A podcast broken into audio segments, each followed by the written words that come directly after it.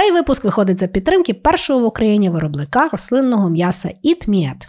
Eat me at – це альтернативний продукт, з якого можна готувати всі ті м'ясні страви, що ви звикли, але без шкоди тваринам, екології та власному здоров'ю.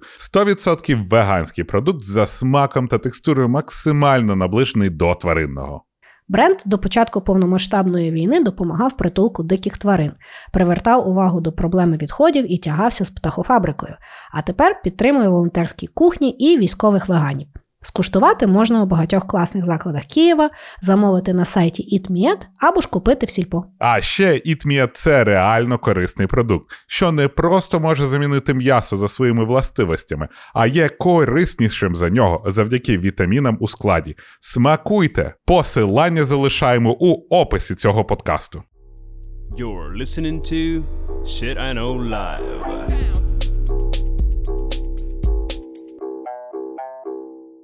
Доброго времени суток і слава Україні! З вами ваш любимий подкаст «Шитаной Лайф» і ми, його незмінні ведучі Крис Косик і Дима Малеев.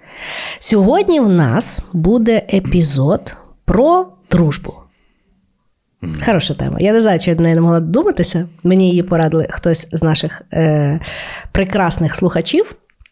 І ми сьогодні з Дімою будемо говорити про таку широку тему, як дружба, яку ми, коли готувалися, охарактеризували, що це може бути особисті якісь історії про дружбу, особисте якесь бачення про дружбу, ну, якісь там мудрості. Що завгодно зі словом дружба. Да, або наприклад, якісь відомі дружби. Сирок. Твоя фанбаза, я впевнена, хохоче. Або піла. Ну, хорошо. Ну, ти взагалі як? Любиш дружбу? Як ти з друзями? О, давай так. Ти хороший друг?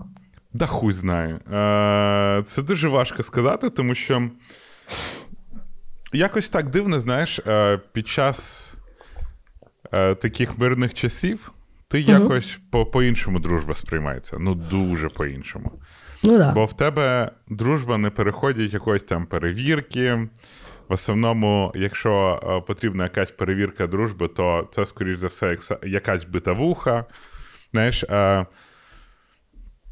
І мені здається, що я, в принципі, хороший друг, але я також такий друг, який, ну, якщо ні, то ні, то йди нахуй, ну, щось таке. Ну, насправді, під час війни якось по-іншому це обдумав, і я от сьогодні сидів і рефлексував, на що таке дружба.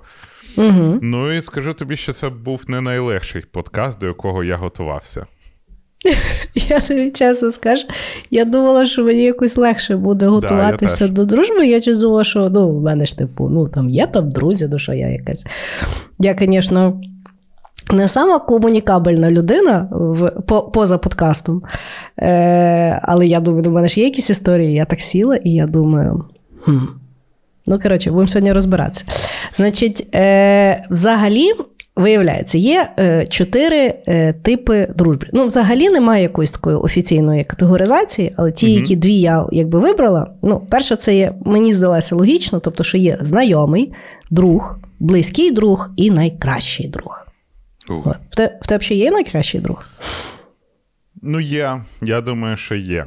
Але, ну ж таки, це буде, я буду говорити про це. Мені здається, найкращий друг і в цілому дружба – це величина, яка залежить від того участку часу, в якому ти знаходишся. Хорошо. Але мені здається, що є. Ага, добре. Я, насправді, я не знаю, бо ну, в мене, якби, розуміння найкращого друга, воно тянеться з часів там школи, знаєш? Це коли там ця людина, з якою ти там просто 24 години в сутки говориш і туди-сюди. І ну, такої людини зараз в мене немає, що є природньо, бо в мене є життя. Ну, мені так здається, знаєш. І, але може, знаєш, з віком якось кращий друг переформатовується, не знаю. Так от, питанням дружби ще задумувався Аристотель навіть.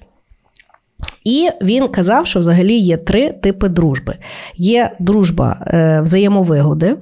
Це коли Люди дружать для якогось власного інтересу, і людина їм є вигідна в тому питанні. Дуже часто, власне, дорослі люди дружать в такому форматі, вона є недовготривала, тому що в якийсь момент, звісно, інтерес, в основному партнерство, це є отакі дружби по взаємовигоді.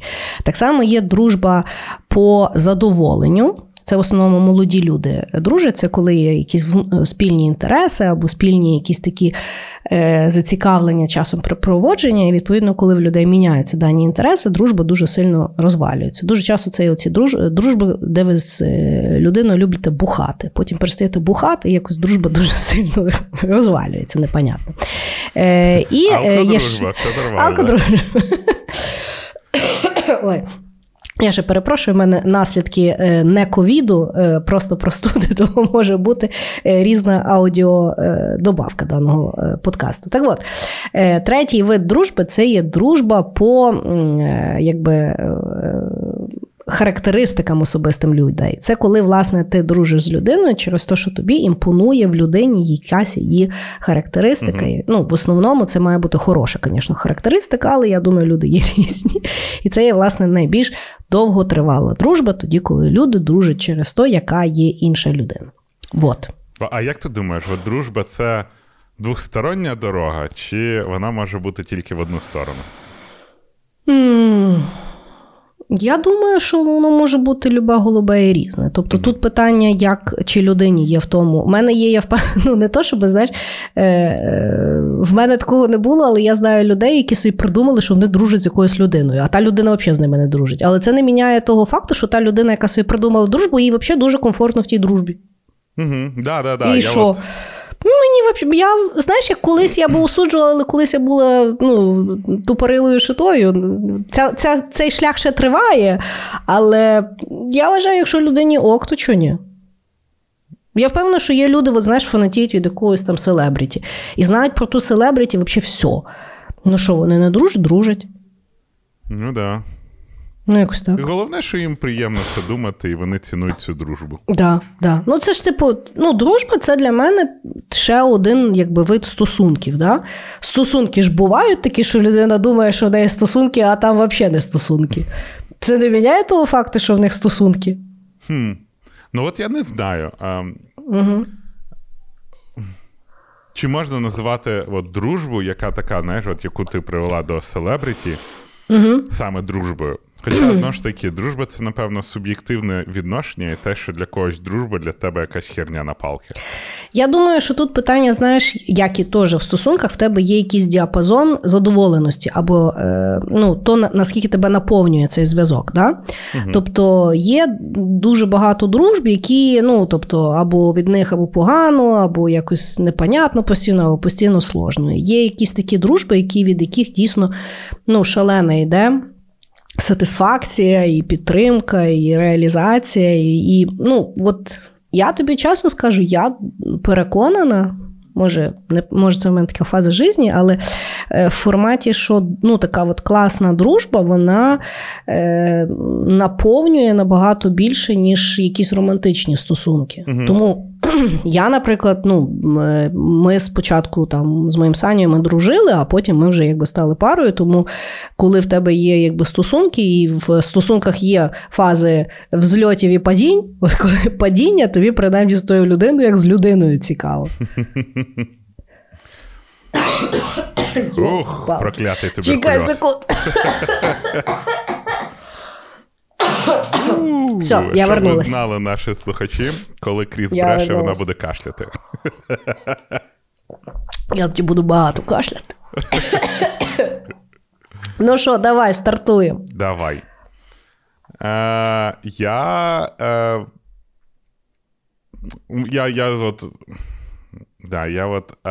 рефлексував собі на рахунок дружби.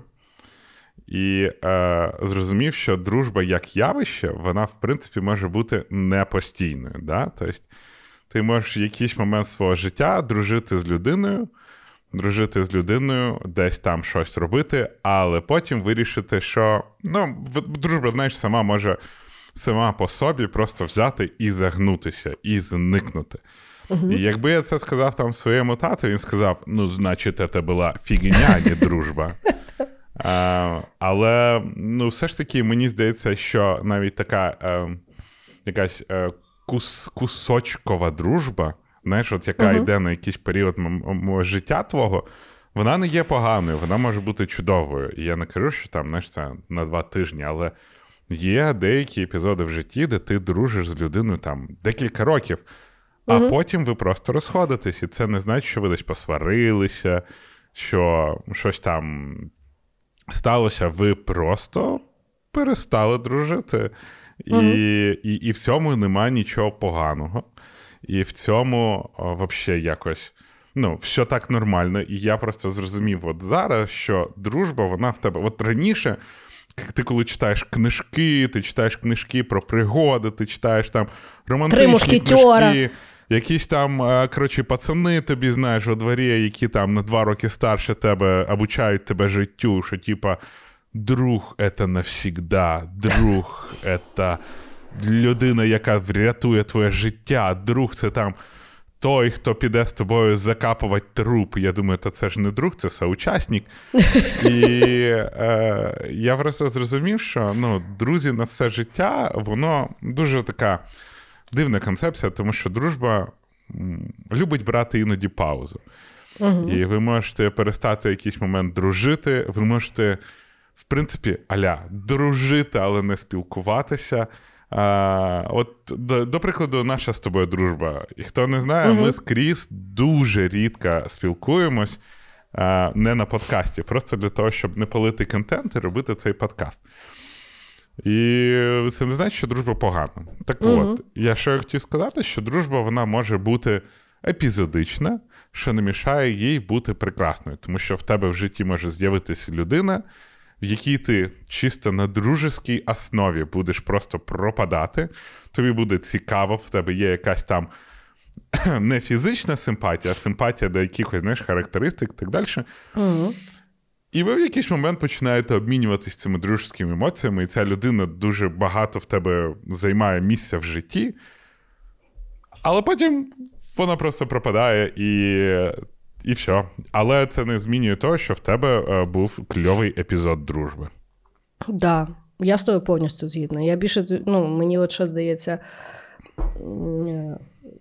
мені здається правильно, я зараз кажу, що в цю саму категорію підпадають друзі, яких ти робиш, коли ти там десь відпочиваєш, або кудись подорожуєш, або з кимось працюєш. Знаєш, в мене, ну, тобто, в мене дійсно є навіть по роботі, я коли от, там їздила консалтинг робила, і в деяких компаніях я реально подружилася з якимись людьми.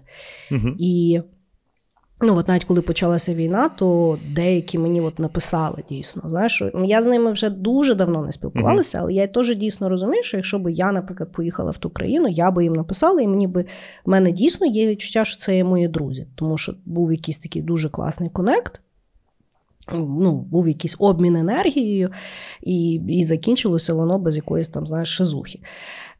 Я ще теж думаю, знаєш, ну, з часом я теж зрозуміла, що мені просто не підходять люди, які, з якими ми, наприклад, дружили, нічого не сталося, просто сталося життя, і ми якось перестали спілкуватися, і потім через якийсь період часу я або напишу, або позвоню, вони, а де ти була 3 роки? Я думаю, так ти їбанута тут, ну, а де ти був 3 роки? Все, та, але просто що це за, ну, що це за взагалі формулювання, я не можу зрозуміти, що це за паразитування. Ну, тобто, ну, ми ж, якщо почали дружити, то ми вже все, ну, якби ми мусимо кров'ю обмазатися, і є якісь... Я просто теж не можу зрозуміти. Є якась методичка, яку мені не дали при народженні, що означає вчасно людям писати і цікавитися їхнім життям?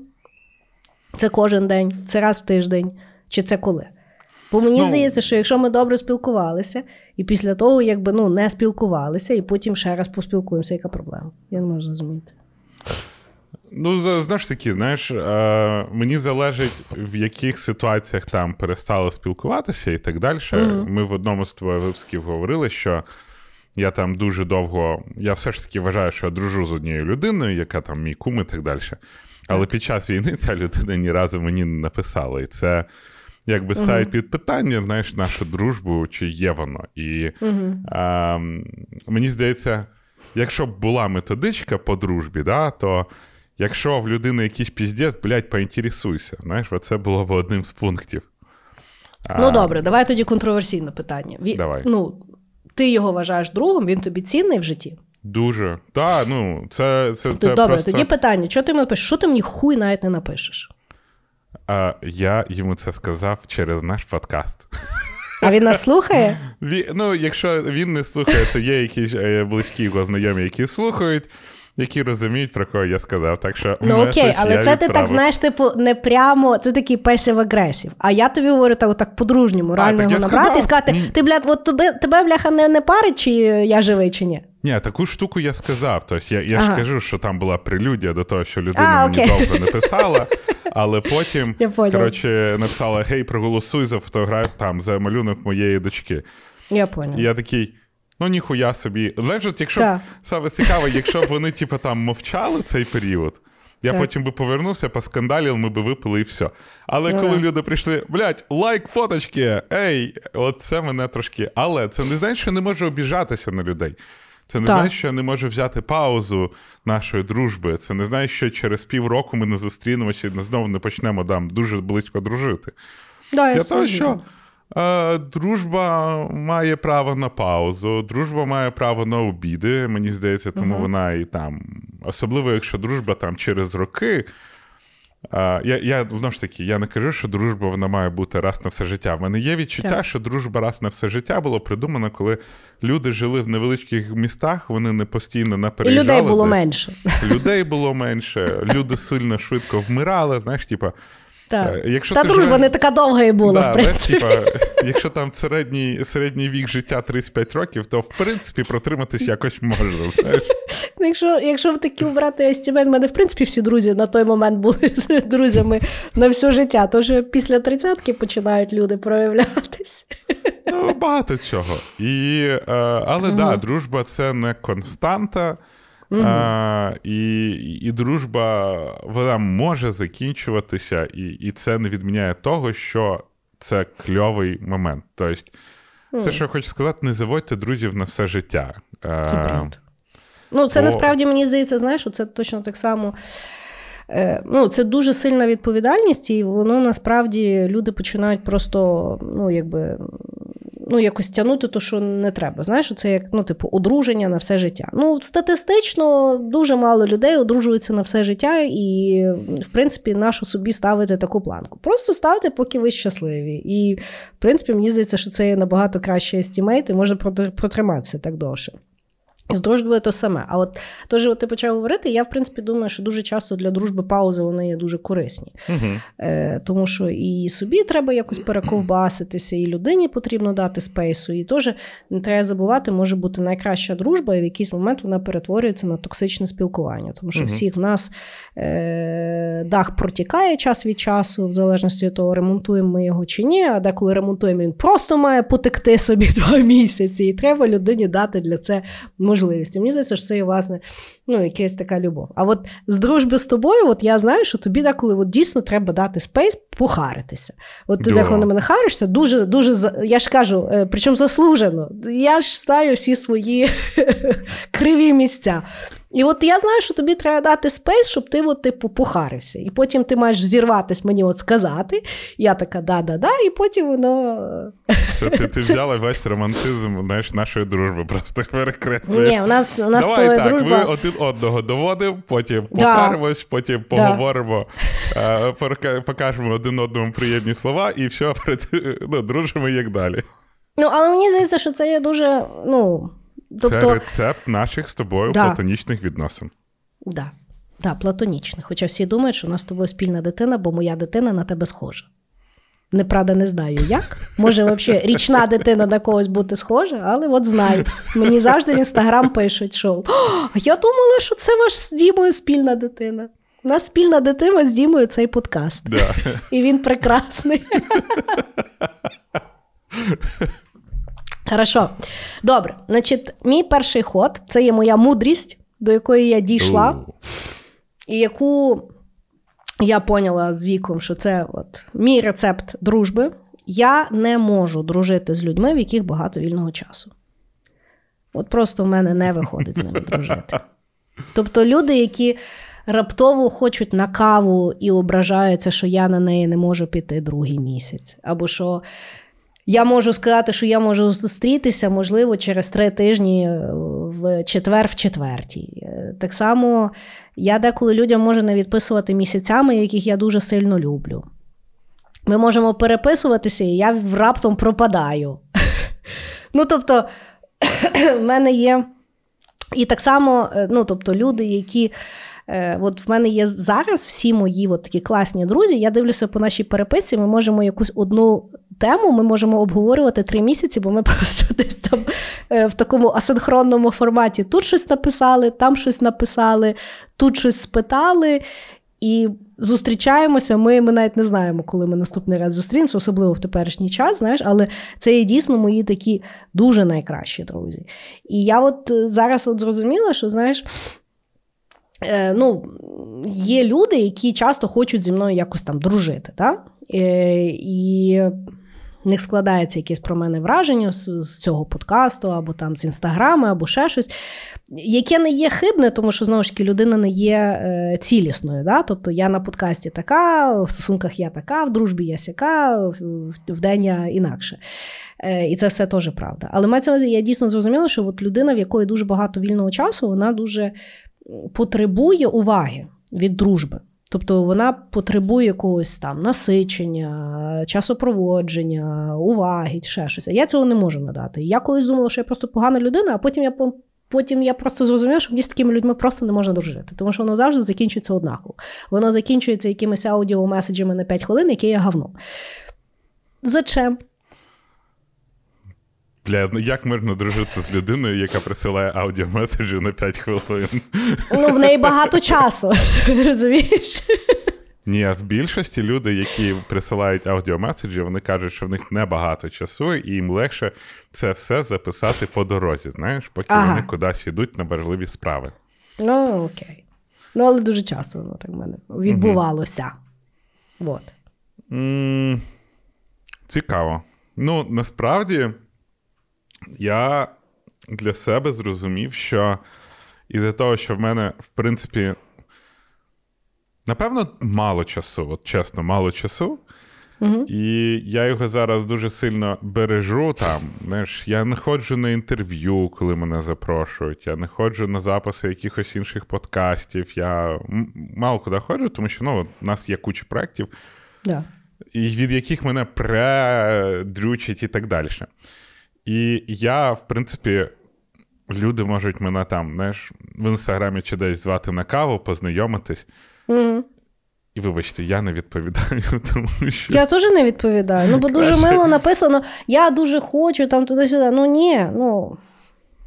Ну, це навіть не в тому, що ти погано відносишся до людей, а до того, що тобі треба відмовити. І, ну, важко відмовляти, знаєш, особливо, коли там, от... Ти сидиш, до прикладу, в суботу, я там поробив всю роботу, і в мене є 2 години. І, в принципі, я міг би потратити 2 години на знайомство з новою людиною. Але я так хочу полежати на дивані, в одних трусах, чухати яйця і грати в PlayStation, що я вибираю себе, і щоб не відмовляти людям, не от чогось чого, я такий...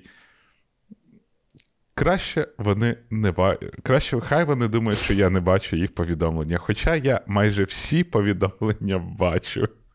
Я теж всі повідомлення бачу. Я, власне, знаєш, мене завжди умиляє, коли люди тебе просять мені передати, що в тебе щось написано, і навпаки, мені просять, щоб ти відписав. Я зазвичай кажу, добре, я скажу, я чесно вам скажу, я Дімі ніколи не переповідаю, бо я знаю, що він все бачить. Ну, типу, ну нащо?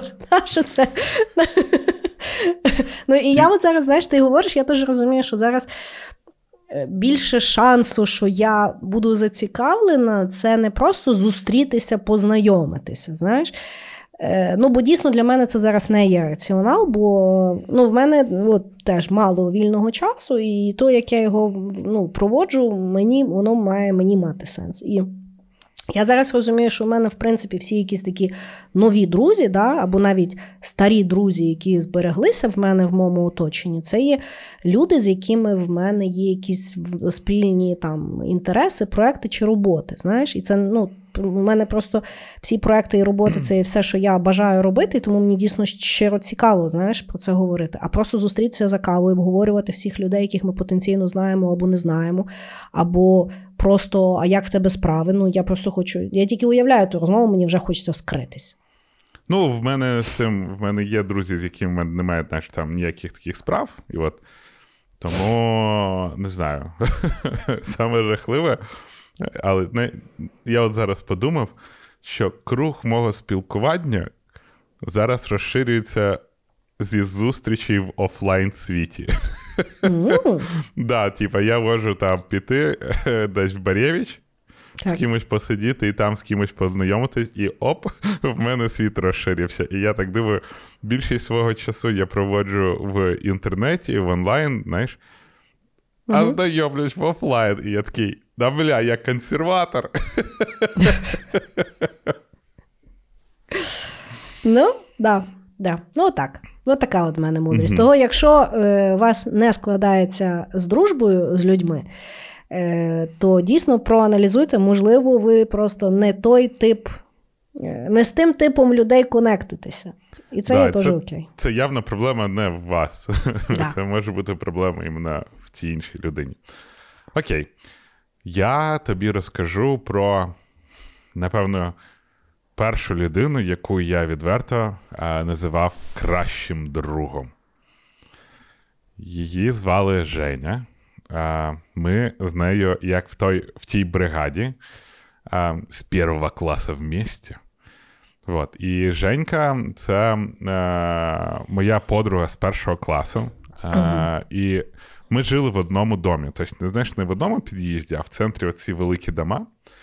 І я жив на вулиці Чайковського, вона жила на вулиці Стефаніка.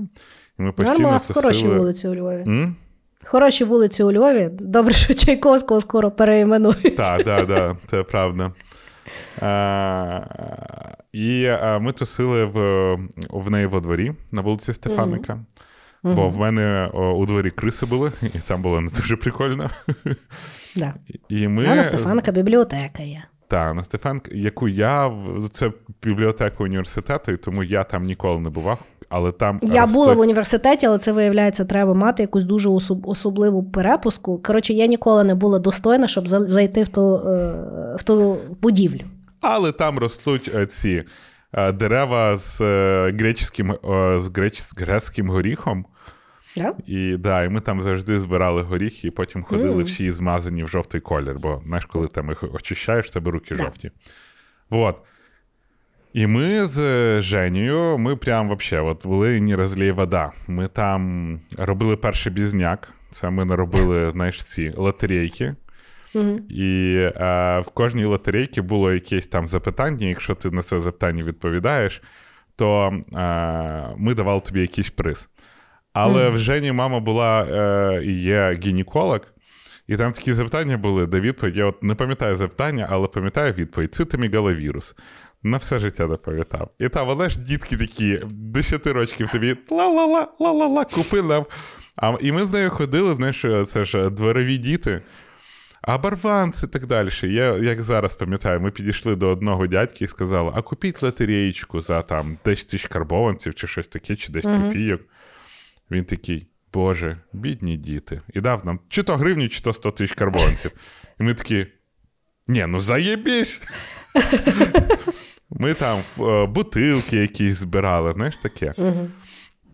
І ми з нею росли разом, росли там до 11 класу, вообще дружили, потім вона пішла в університет, я пішов також, вона пішла в медичний, я пішов в звичайний університет. І от після університету десь ми там дуже сильно розбіглися. Але от іноді, коли ми... І це, знаєш, от така дружба, що я точно знаю, що на 8 березня мене точно хоча б одна людина з днем народження поздоровить. Я? І ти. Ну, я от... Женька, вона, знаєш, типу, мільйон років завжди там. Ні, я поняла, що я не ставлю перед. Я кажу про цей. Да. А я її точно поздоровлю 19 березня. І я точно знаю, що якщо ми не зустрічаємо, ми там не дзвонимо, ідемо на каву, тому що, в принципі, зрозуміло, що нам дуже мало про що є поговорити. Тому що інтереси настільки розбіжні, настільки... В нас, в принципі, навіть спільних друзів та немає. Знаєш, нема кому навіть косточки пообмивати, тому що всі ці люди також... А ти далі контакт тримаєш з нею? Та, іноді ми... це такий контакт, що іноді, знаєш, там на сторі з вогник поставити, або швиденько щось там переговорити. Але в нас була міні-зустріч однокласників, і я був неймовірно радий її бачити. Я в той момент подумав, що дружба – це такий стан, що вона може не бути, але ти зустрічаєшся з людиною, і вона вроді як підтримує. Можливо, це на якихось там запасах, на яких ти зробив цю дружбу, знаєш, і вона там проявляється. Але ти просто іскренні радий бачити цю людину, тобі біля цієї людини суперкомфортно, навіть говорити про що завгодно. Але ти вже не в тому стані, що ти будеш там бачити, знаєш, там хоча б раз на місяць. Ми реально з нею бачимо, можливо, раз на декілька років. Але при цьому це кльові зустрічі, які я поважаю, люблю і, знаєш, там якщо побачу Женьку десь у Львові, в мене буде либа від вуха до вуха, і я піду до неї обніматися, тому що, я реально там по-дружески дуже люблю цю людину. Хоч і дружба не входить в той опис, про який, знаєш, там... про що ми говорили спочатку, що в дитинстві нас дуже, дуже якось їбано обучають, що таке дружба. Да. Да. Ти знаєш, в мене... Всі з дитинства кращі друзі, в мене були кращі коліжанки, то якось воно все попросиралося, і не в форматі, що я з кимось сварилася, воно якось так... Просто вмерло.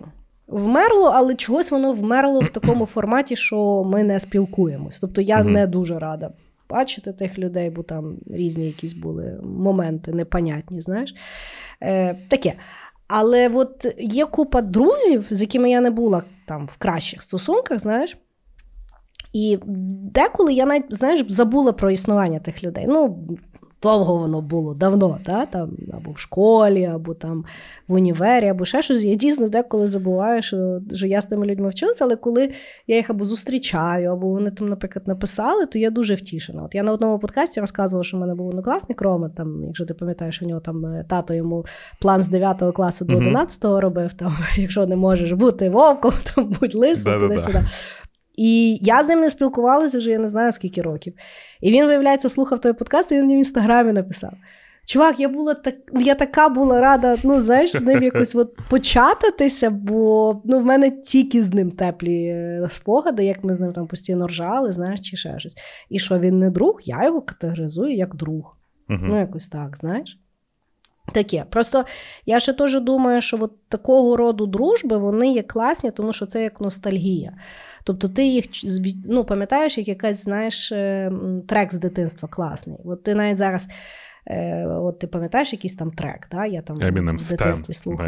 Може, Eminem Stan, знаєш, там, або якийсь там Backstreet Boys чи ще щось. І в голові воно якось пам'ятається, да? Тобі здається, що там якась така музика, там є момент такий, що там просто аж а!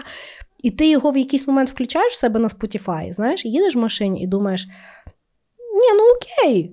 Але ти стараєшся згадати той класне відчуття, яке воно мало, знаєш, і точно так само з такими дружбами. Тобто воно як якась бутилка, знаєш, з минулого, тобто меседж якби класний, але ти коли починаєш, то, якщо я впевнена з будь-ким з тих людей, ти би поспілкувався так, як ти в дорослому віці спілкуєшся, не факт, що у вас взагалі якісь будь-які спільні інтереси в сучасному світі, а тільки такі ностальгічні. Але це не забирає то, що було ностальгічне, справжнє, але теж не треба, знаєш, як заставляти, робити з одного того, що воно не є. Якось так. Тобто в мене ніколи не було, знаєш, коли люди там зустрічаються на зустрічі випускників там, чи ще щось, я насправді ніколи не ходжу. Тому що, що мені подивитися, щоб мені сказали, хто вмер, або хто там, я не знаю, подивитися, хто поправився, або хто... мені якось взагалі то не цікаво, знаєш, і в мене, коли люди на тих зустрічах, давайте зустрічатися кожен тиждень, нащо? Ну, у вас був дуже класний момент в пам'яті. Ну, тримайте його. Ну, знаєш, от я завжди думаю про ту штуку, як мені іноді кажуть, що там дружба – це робота. Відносно це робота. І я вас завжди якось так... Блядь, я і так стільки роботаю. Да. Чому воно має бути? Я розумію, що це має бути свідомий, робота, да, але не важка робота. Бо якщо це є важка робота, ну його в сраку. Такі стосунки. Так, да, просто, знаєш, там, з однієї сторони, я розумію, що можна приймати людину, да, і треба приймати людину, але якщо там, людина не дуже хоче там або з тобою спілкуватися, або постійно щось там, блядь, якийсь цей...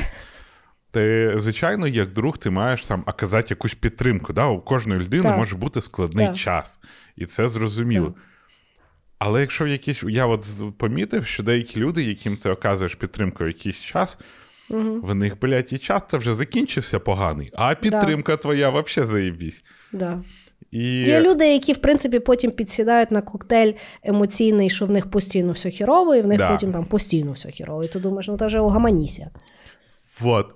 І життя мене навчило одній такій штуки, що якщо якась дружба чи кохання, чи ще щось, воно починає вимагати від тебе там багато зусиль, то, блядь, краще нове щось знайти. Бо життя все-таки, воно состоїть із моментів. Так. А якщо, моменти можна отримати з різних речей. Є якісь там соціальні норми і соціальні правила, які диктують нам не тільки там, як нам жити, як нам кохати, як нам будувати сім'ю, але вони ще диктують навіть, як нам дружити. І от це те, що за дружбу треба боротися, дружба – це праця, і ти думаєш, та бля, я і так тут працюю, там працюю, ще і сюди з цією людиною ходити працювати. Може, хтось буде до мене ходити працювати, в кінці концов. Типа, чого я всюди ходжу, працюю? Ну, да. І я повністю розділяю твою думку. Більше того, я переконана. Людина в цей світ приходить одна і йде з цього світу одна. З хулі, поки я живу, я мушу для когось жити. Я не можу того зрозуміти. І Бог ще з ним, якісь там, добре, в мене є дитина, да, зараз я тупо для нього живу, тому що я вибрала, що я буду, знаєш, тим медіумом, який його пустить в той світ, і зараз він якби на мене стоїть і дивиться, вродила, давай, обслуговуй. Але я теж розумію, що, в якийсь момент, в 15 років, це вже буде його життя, і я якби там, буде дивно з мого боку на ньому паразитувати через це, правильно? А дружба – це і взагалі більше того. Тобто, якщо дружба перетворюється дійсно в якусь дуже важку працю, яку це тянеш і страждаєш, для чого? Тобто, ти ж будеш вмирати, що ти того друга з собою береш чи що? Ні, ти тільки з себе береш. То чого? То на що було інвестувати стільки часу? Нелогічно. Нелогічно, погоджуюсь. От така от. Хорошо. Значить, в мене друга моя мудрість, як би це там не звучало, це є, що я теж з часом зрозуміла, що не ті є друзі в твоєму оточенні, з якими ти ніколи не сварився, а друзі є ті, з якими ти сварився і жорстко сварився. І ви з того адекватно або напівадекватно, але виходили з правильним досвідом і висновком. От я дійсно вважаю, що якщо подумати, тобто мої такі друзі, знаєш, там, я не знаю, кому дзвонити вночі, або кому там сказати якісь дійсно справжні думки, або з ким порадитися, або з ким, знаєш, дійсно поїхати там відпочивати, я не знаю. Це дійсно друзі, з якими в мене були серйозні сварки. І не просто там, знаєш, там, щось там туди-сюди, а така, фундаментальна сварка по якимось там речам.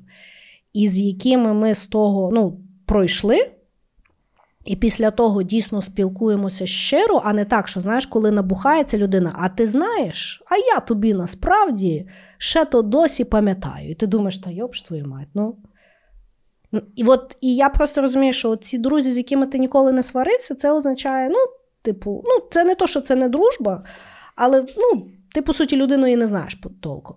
Угу. Як з мене є таке відчуття. А от в мене є люди, з якими я от, мала проблемні моменти. І це от дійсно мої друзі. Якось так. Я так друзі, з якими я сварилася і з якими ми розійшлися, і слава Богу. Це знаєш, ти ще помирати не збираєшся, може помиришся. Факт. От я ще теж, я з тих людей, що я ніколи не кажу, ніколи. Угу. Окей.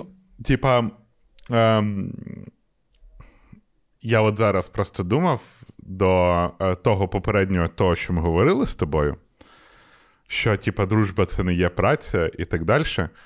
І от ти коли говорила, що мені здається, що дружба також виражається в тому, що коли ти сваришся, тобі, не за перляк піти помиритися. Знаєш, ти не відносишся це до того, як до... ясно, що в кожного є своя гордість, в кожного є свої почуття справедливості, хто правий, хто не правий, але те, що ти готовий з'їсти ту жабу, подзвонити людині і поговорити про те, що відбулося, зробити якісь висновки.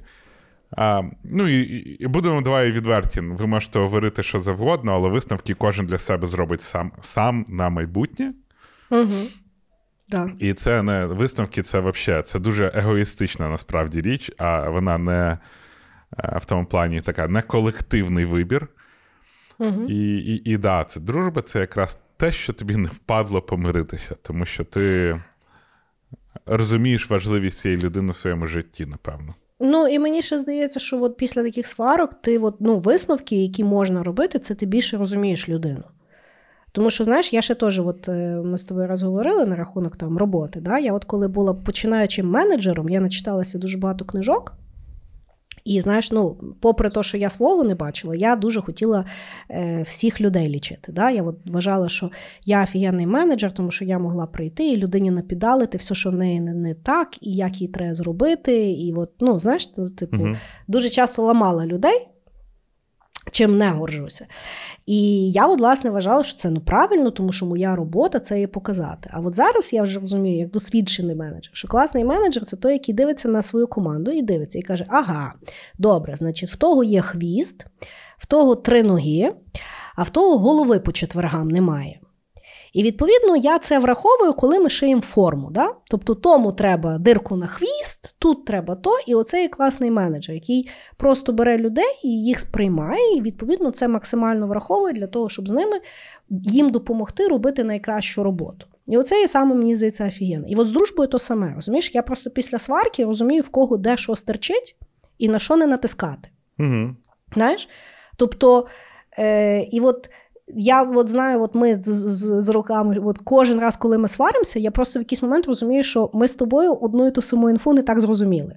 І нам просто треба сідати. Ми тоді переходимо на аудіомеседжі. Так. Тобто нам реально треба пояснити один одному, що хто зрозумів, і як хто що поняв, і кого, виявляється, що обідало. І я би в житті не могла поняти, я не знаю. І при тому, що я зараз вважаю, що в нас є дружба, бо я можу дивитися, ти сидиш в когось на лайвстрімі, і я просто по тобі бачу, що тебе схарило. Бо я, я вже дуже знаю, знаєш, бо я просто, ми інвестували в той час, щоб ми розуміли, в кого де який хвіст і де в кого які роги. І якщо ти не сваришся, якщо ти то не проговориш, ти знаєш людину чисто як картинку в Інстаграмі. Ти її насправді не знаєш. Угу. І, по суті, мені здається, що якщо і характеризувати якусь любов в дружбі, це є, власне, інтерес і прагнення не казати «ти кончений, не будь таким конченим, бо я прикольний», а, власне, взнати «а, в тебе отут кнопка, їбать!» і не казати «іди на терапію». Угу. То, власне, в стосунках людей на терапію. А в дружбі, «а, в тебе тут кнопка, хочеш про те поговорити, не хочеш, добре, я не буду натискати, бо я тебе люблю». Вот! Угу. Гарно, гарно. Мені здається, що якщо дружба є, в цілому, да? Якщо дружба є, то тобі не пофіг. Скажімо так, я думаю, що якщо в тебе є якесь знайомство з людиною, да? То тобі пофіг, що ця людина робить. В цілому.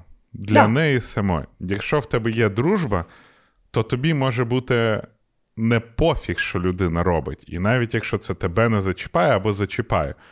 І з цього можуть виникнути сварки, тому що ну ти вроді як, знаєш, там будуєш своє плем'я чи що.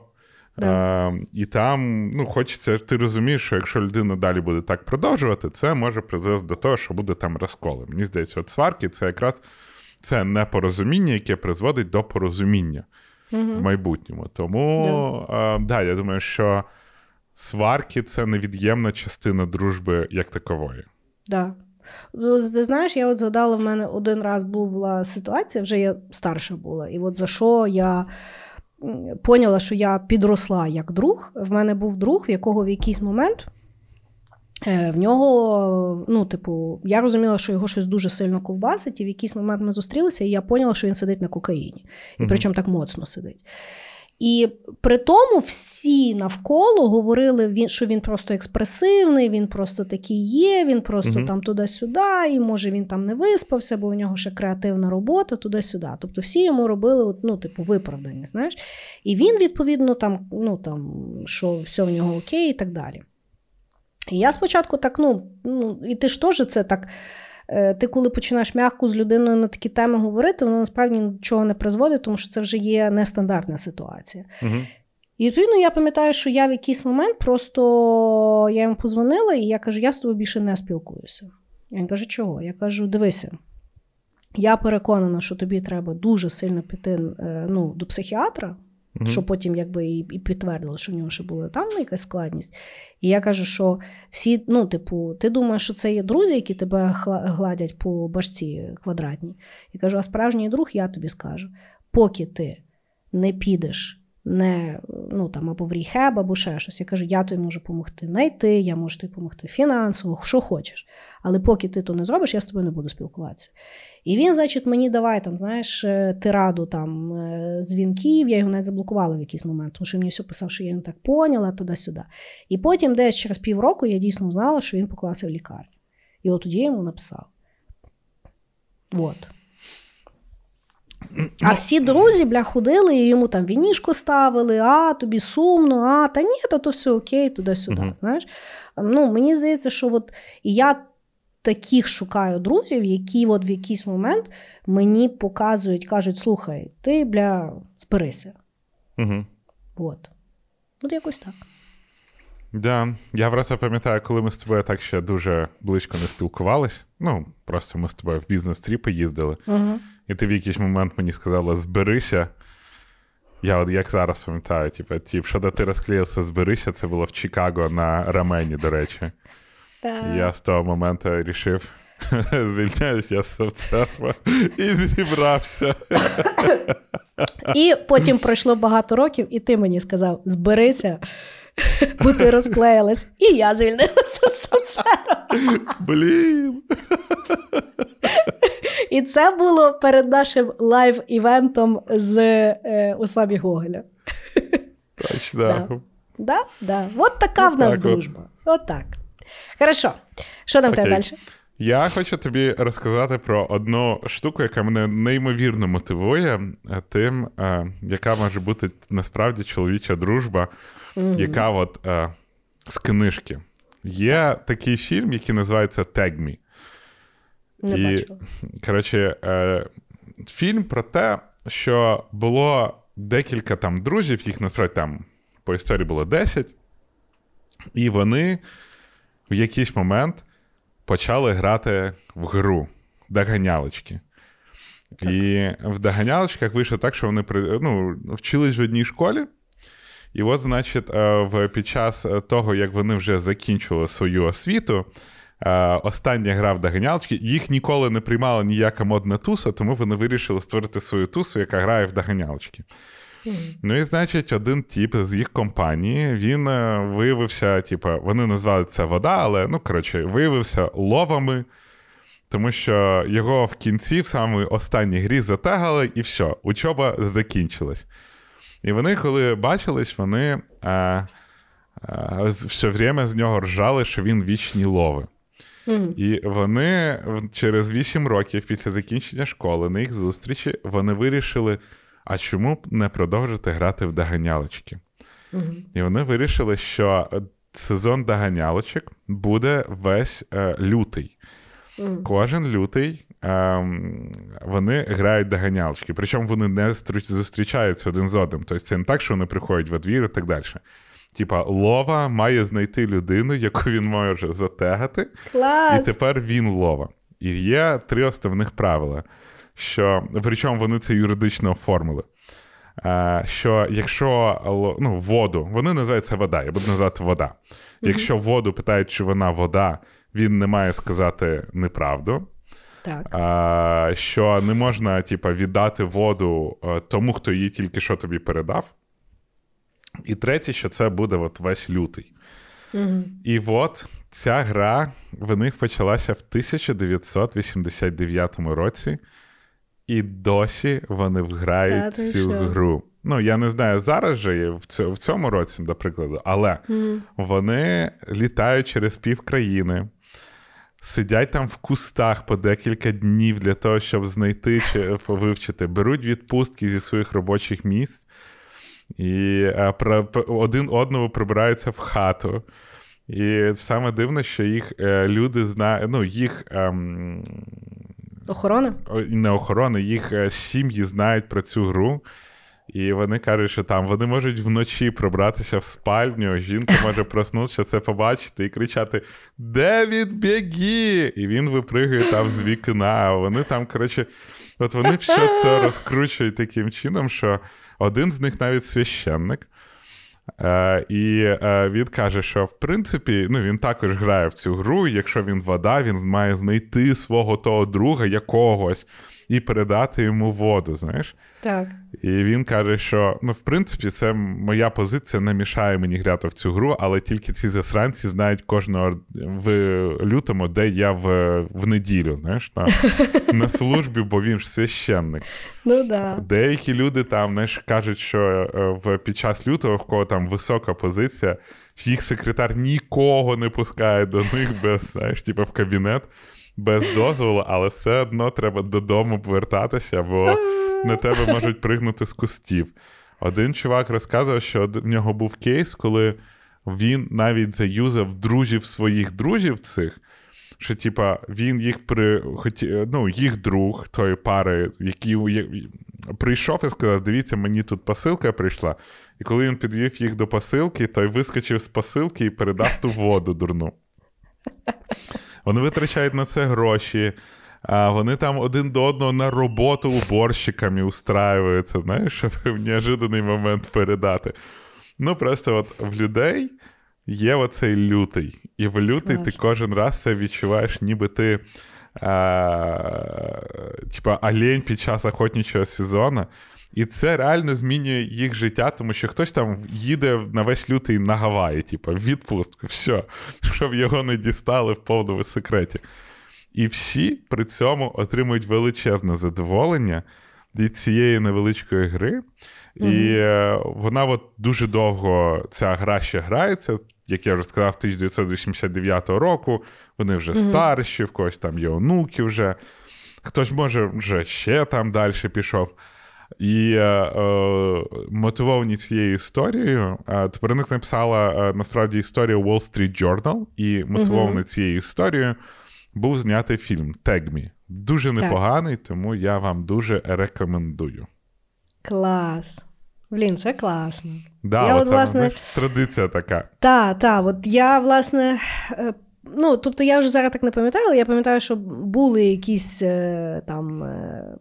ситуації в житті, чи що, коли ти домовляєшся з друзями, що буде якась така у нас традиція. Да? Угу. Але насправді воно потім ніколи не буває. Але зараз ти розказала, насправді це дуже класно мати якусь таку традицію, особливо, щоб вона була пов'язана або з якимось фаном, або з якоюсь відпусткою, або ще щось, тому що насправді рік це є дуже довго, але в принципі це дуже часто, дуже небагато, бо я пам'ятаю, що в якийсь момент на роботі я щось 5 років не була в відпустці, знаєш, бо тоді якось переводили з відпускних гроші, і там якось вони, вони виплатили мені відпускні за 5 років, знаєш, це було куча бабла, і я така сижу, і я думаю, ото я дура. То я дура. Ну можна просто типу їхати, відпочивати тож для себе, знаєш. І от, і я отак от і розказую, і я от задумала, що, блін, от, ну, як не з друзями, то треба хоч для себе зробити якусь таку традицію раз в році, щось от робити, бо мені здається, що саме тоді відчувається, що ти живеш. Я з тобою погоджуюсь. Це от прикольно. Я зараз ти сказала, я просто думаю, знаєш, про традиції. От американці зняли фільм про таку традицію. А Совєтський Союз нас готував, що каждое 31 декабря мы с друзьями идем в сауну. Да. Я думаю, от, блядь, різниця культур. Да, да. А в тебе є якась така? В тебе якісь дружбани, щоб так організувати? Ми хотіли зробити цю традицію, щоб, знаєш, пацанами їздити на море. Угу. І от ми навіть купили собі путьовки. Тож другий раз ви мали їхати, правда? Так, да, і війна почалась, так що ясно. Поки що традиція на паузі. Ну, але після війни ви ж будете їздити знову? Слухай, тут зараз щас так важко вообще щось предіктити після війни. Тут ми з тобою, знаєш, плани після війни, вони ближче до фантазій і мрій, ніж до цілей. Вот. Да. Хорошо. Значить, я наступного, ти цікаво сказав за справжню чоловічу дружбу. Я вірю, що дружба буває всіх мастей і якостей. Я 100%. Вірю в чоловічу дружбу, я вірю в жіночу дружбу, я вірю в міжстатеву дружбу, я навіть вірю в дружбу з тваринками, з вигаданими друзями, зі всім. Ну, тобто, кажу, головне, щоб це було без насилля. І за згоди. І за згоди. Будь-яке збочення мене не цікавить абсолютно. Так от, я от коли аналізувала там перед подкастом якісь свої дружби, да, в мене багато було коліжанок таких дуже-дуже близьких, і тому я точно знаю, що жіноча дружба, вона існує, і вона дійсно справжня, прикольна, і туди-сюди. І я не думаю, що воно у нас закінчилося, ну, дружба через те, що ми баби, тому що в нас просто там життя помінялося, як от Аристотель говорив. Ми або за вигоди дружили, або за якоїсь насолоди, і коли це помінялося, відповідно, дружба якби і розпалася. Так от, але історично, по моїй житті, я, можливо, через те, яка я є, або я не знаю, в мене, в принципі, от якщо говорити друзі, які пройшли крізь час, або тих, яких я вважаю з такими от справжніми друзями, це є чоловіки. От в мене якось дружба з чоловіками, вона в мене більше виходить. Ну, і не то, щоб виходить, але вона якась в мене більш тривала, і, можливо, і по характеристикам вона мені більше підходить, тому що якось от, ну, з тими ж чоловіками, з якими я дружбу, вони приймають моє оце от випадання, пропадання, запізнення, дуже часто якась там безтолковість, дуже часто жорсткість. І от якось, ну от якщо подумати, мої такі от друзі на сьогоднішній день, десь 80% це є чоловіки. Є жінки, з якими я дружу, ну, є, але більшість це є чоловіки, з якими я ніколи не мала романтичного якогось там зв'язку. От так якось. Угу. Тому... Цікаве спостереження. Ну, так, да. Я, можливо, думаю, що це тому, що чоловіки, як такові, набагато простіше в плані там емоційно-гормональному і так далі. Я не думаю. Я думаю, що, знаєш, по статі так сегрегувати неправильно. Я думаю, що це просто людський якийсь момент, знаєш. Може, ну, я не розбирала це на своїй терапії, тому що в мене в тій сфері не болить. Можливо, я так вибираю, знаєш. Угу. Можливо, в мене є просто таке якесь там, знаєш, передбачення. Ну, не знаю. Але, ну, от в мене реально є дуже близький друг, от який я вважаю, що він мега близький. Він живе в Нью-Йорку. Ми вже не бачилися років 5, напевно. Причому, що до Привіт, того Рос. Ми привітик, Рос. Я не знаю, я навіть не знаю, чи він слухає цей подкаст. І тобі бігме, кажу. І мені насправді і все одно. Навряд. І мені навіть все одно. І Хоча він мене в якийсь момент щиро ніби привітав, порадувався, він каже, класний ти продукт робиш, все. Хоча я навіть не знаю, чи він слухає, може один якийсь там подивився, знаєш. І він, причому, що от коли почалася війна, то він якось там батьків відвозив в Європу, і я знала, що він, приїде, я кажу, будеш в Варшаві, там, позвони мені. Угу. Він був, мені здається, в Кракові, він мені не позвонив, і зараз я вже бачила, він в Нью-Йорку. І в мене взагалі немає претензій. І взагалі, значить, так якось склалося, знаєш. Угу. І я точно знаю, що ми з ним дуже близькі друзі. І ми можемо, бо я просто знаю, що я от тут була, мені треба було дуже терміново зробити проєкт.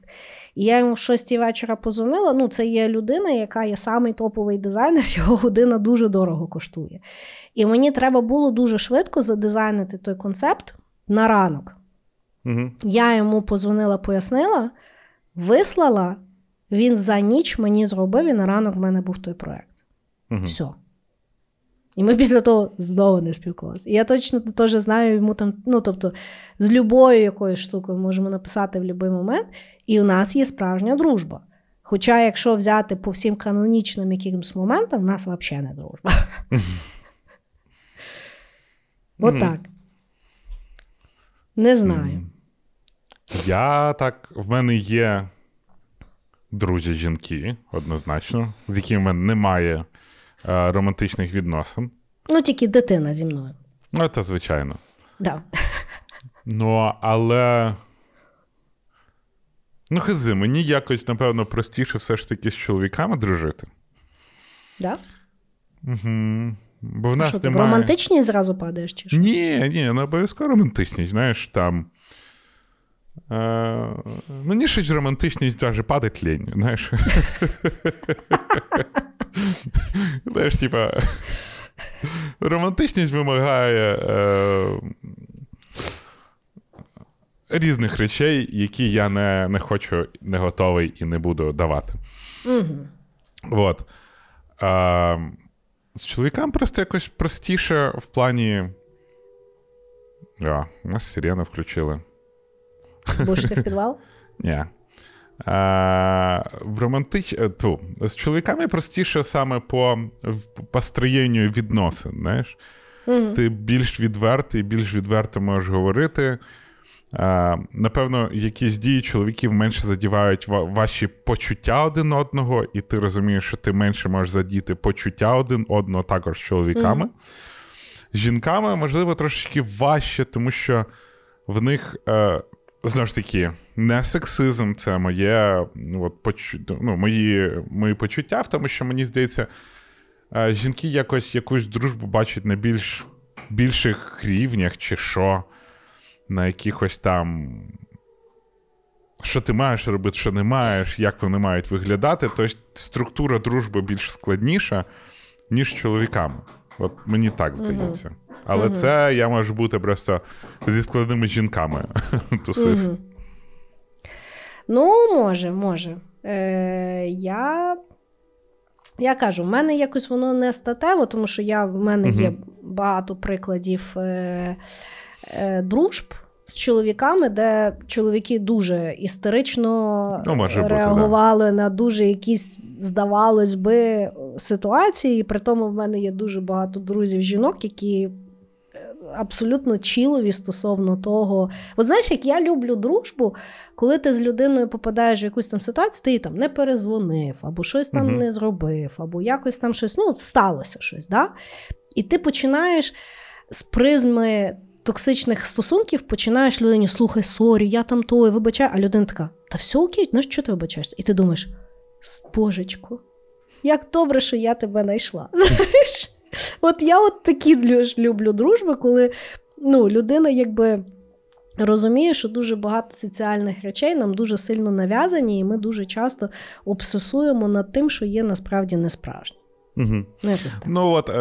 Ти якраз сказала, і мені здається, що якщо в мене з друзями-чоловіками є якась там непорозуміння, да? Так. Я можу, ідемо на пиво. Сіли пиво, попили, поговорили, і все прийшло. Ага. Можливо, це соціальний. Я думаю, що якщо б я посварився з якоюсь там другом жінкою, Да. Я міг би також сказати їй: ей, айда на піво, поговоримо і так далі. Да. Знаєш? Але от в соціумі так якось не дуже прийнято. Не прийнято, так. Да. От. Можливо, да. Це соціум робить відносини між чоловіком і жінкою більш складнішими. Так, да, я думаю, так. Да. І я от думаю, от те, що ми зараз там, ну, всі борються за рівні права і за однакове відношення. Я от хрен знаю, чи це ускладнює спілкування з жінками, чи мало би ви далі полегшити спілкування з жінками? Я думаю, що загалом дуже неправильно брати людей великими групами. Ага. Тобто, якимсь жінкам потрібні такі стосунки, які нам з тобою дуже важкі, важко даються. Ну, знаєш, просто є якби просто дуже-дуже різні люди, різні дружби. Я просто думаю, що, знаєш, я от зрозуміла, що ми, ну, немає двох однакових дружб. Взагалі нема. І плюс, а стать це взагалі дуже нав'язаний, ну не то, що стать нав'язаний концепт, я вірю в стать. Я не дуже, мені важко дається концепт людей нон-байнері, знаєш, тобто, коли до них треба говорити вони, і це, ну, якось, ну не знаю, мені важко. Хоча мені я дуже легше. Хоча я поважаю їхню ідентифікацію. Я не розумію, але я розумію, що це важливо і все. Знаєш? Але мається на увазі, окей, в дружбі, от мені реально пофіг, яка стать. От, ну, тобто, дуже-дуже мені не залежить. І я просто кажу, що я дійсно переконалася, що, ну, якби, то, що люди дружать різної статі, да, абсолютно не означає, що в них народяться романтичні стосунки, тому що це є зовсім різна хімія. Дуже різна. Да, погоджуюсь. Тобто, в мене, ну, от з друзями мужчинами в мене більше, ну, тобто, мені настільки дивно уявити, що в нас буде, ну, якісь, ну, мені аж бридко, знаєш, хоча я їх дико люблю, але уявити себе в романтичному ніт. Вибач, Діма, але ні. Ні, це не те, щоб я щось цей. Знаєш, отак сидиш, говориш з людиною про дружбу, і ти до нас сказала: але якщо я уявляю, що ми з тобою романтичні відносини, мені з тебе бридко. Забудь. І ти такий, типу, ей. Діма, ну що ти переживаєш? Тут пів України каже, який ти секс-символ. Кожні твої питання в Інстаграмі, люди тебе просять робити їм дітей. От я взагалі, Кріс, що це таке? Ти давно мені це хотіла сказати.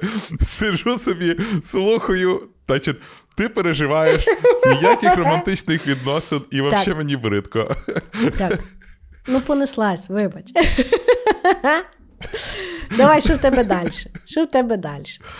Добре, зараз дай дожию то відро гівна. Я люблячий, все нормально.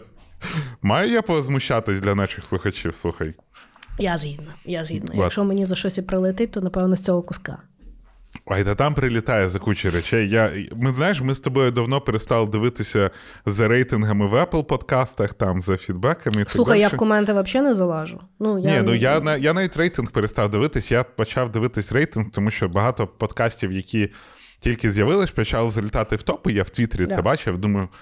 А де я? А де ми? Я не знаю, де ми насправді, тому що в мене американський експерт. Слухай, може ми дійсно почали по-справжньому робити подкаст, коли ми перестали дивитися, де він є? Вообще перестали дрочити на рейтинг. Да.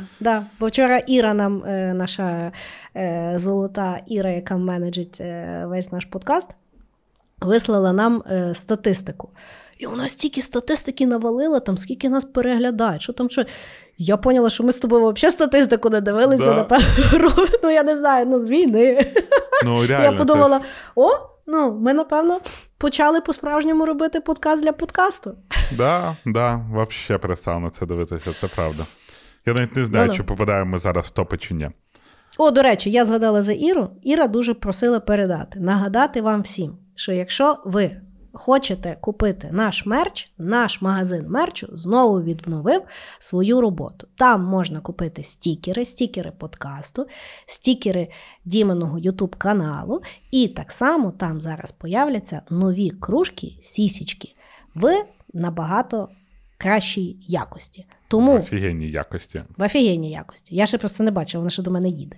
Я бачила тільки фотографії, де Саша Лопушанський тримав кружечку. За сісічки. І сісічки, да. Так от, якщо ви хочете придбати і підтримати нас, і підтримати ЗСУ, тому що 50% ми висилаємо на ЗСУ, переходьте, ліночка буде в описі даного епізоду і кожного епізоду. Так. Хорошо, давай, який наступний ход? Я хотів сказати, що в мене є, знаєш, от історія пари з фільмів, як прям. Коротше, да. В мене в інституті були такі двоє ребят, яких звати Іванка і Рома. І вони, коли прийшли, вони не були знайомі до того. Але вони були такі схожі друг на друга. Ну, от вони просто, знаєш, от... люди всякі шуткують про те, що, знаєш, не буває, там пазлики зійшлись. Але вони прийшли, і вони ніби були з одного конструктора. Угу. І вони зразу якось так спілись, і зразу почали зустрічатися. І я останній раз я їх бачив, коли був на корпоративі в компанії «Пам'ять», ще тоді працював. І вони разом, я заглядаю іноді в Фейсбуці, знаєш, там про майне десь, і вони далі разом, в них є діти, в них є чудова сім'я. Угу. І я не знаю, вони мене якось так мотивують, тому що, знаєш, іноді кажуть, пара создана небесами.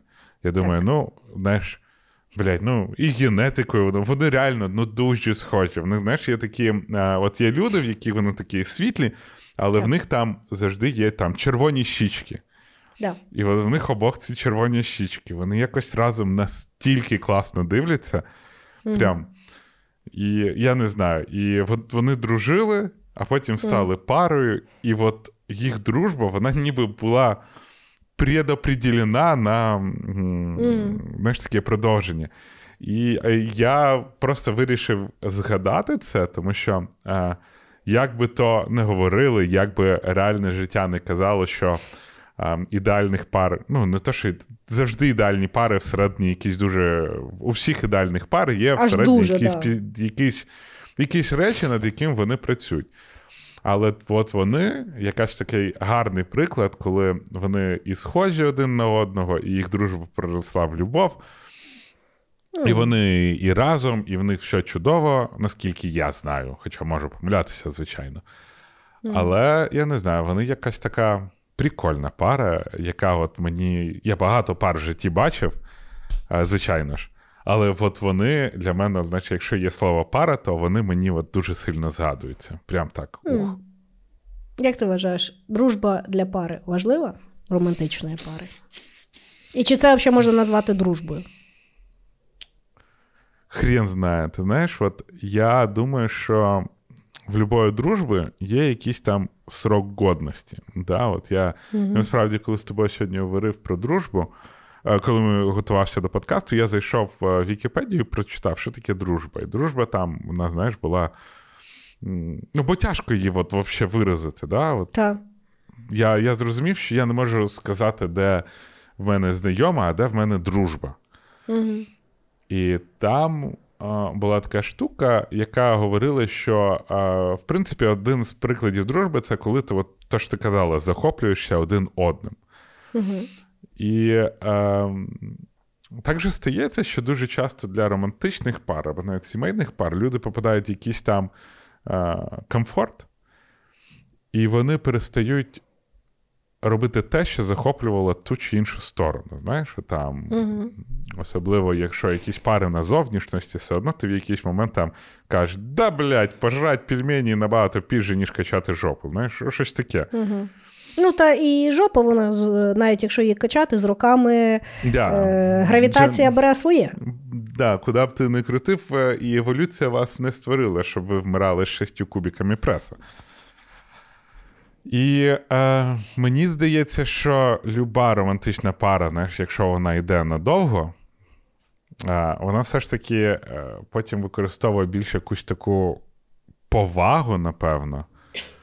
Ну і ви стаєте більш такі, знаєш, родичі чи як, да? Зараз прокашляємося. Ні, я виключаю монітор, коли я... Ви чули, що там відбувається. От. І я думаю, що дружба прикольна, напевно, на початку романтичності, да? Угу. Хоча не обов'язково, скажімо так. Угу. Да, взагалі.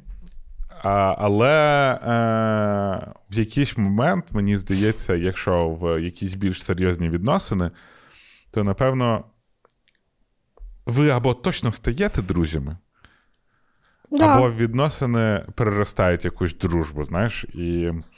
Бо дружба – це завжди якісь такі, ну, моменти захоплення, знаєш, тим, типу, блін, я зустрінусь з цим чуваком і так далі.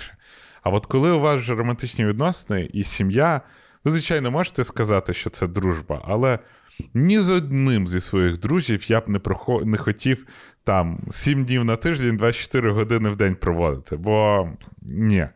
А ну, да, і ти коли живешся, в основному ви не про дружбу говорите, а ви говорите про якісь побутові штуки. Да, типа, що пожрати, що там... Да, або якісь там питання притирання безкінечного якогось, знаєш. Тому, да, мені здається, що дружба прикольна, але не обов'язково на початку відносин. І дружби немає. Ну, тут вона переростає в щось більш таке стабільне, угу, якщо відносини довші. Угу. Ти знаєш, я неодноразово говорила на подкасті, я дуже люблю Естер Перель, психотерапевта, яка, власне, спеціалізується на стосунках. І мені дуже сподобався її якийсь концепт був, що, ну, якби вона казала, що дуже часто ми маємо претензію до своєї пари, що вони якось не так до нас ставляться, знаєш. І вона каже, ну, зазвичай ви почніть з того, що ви подивіться на себе, тому що дуже часто ми, коли поза домом, то ми стараємося людям показати найкращу версію себе.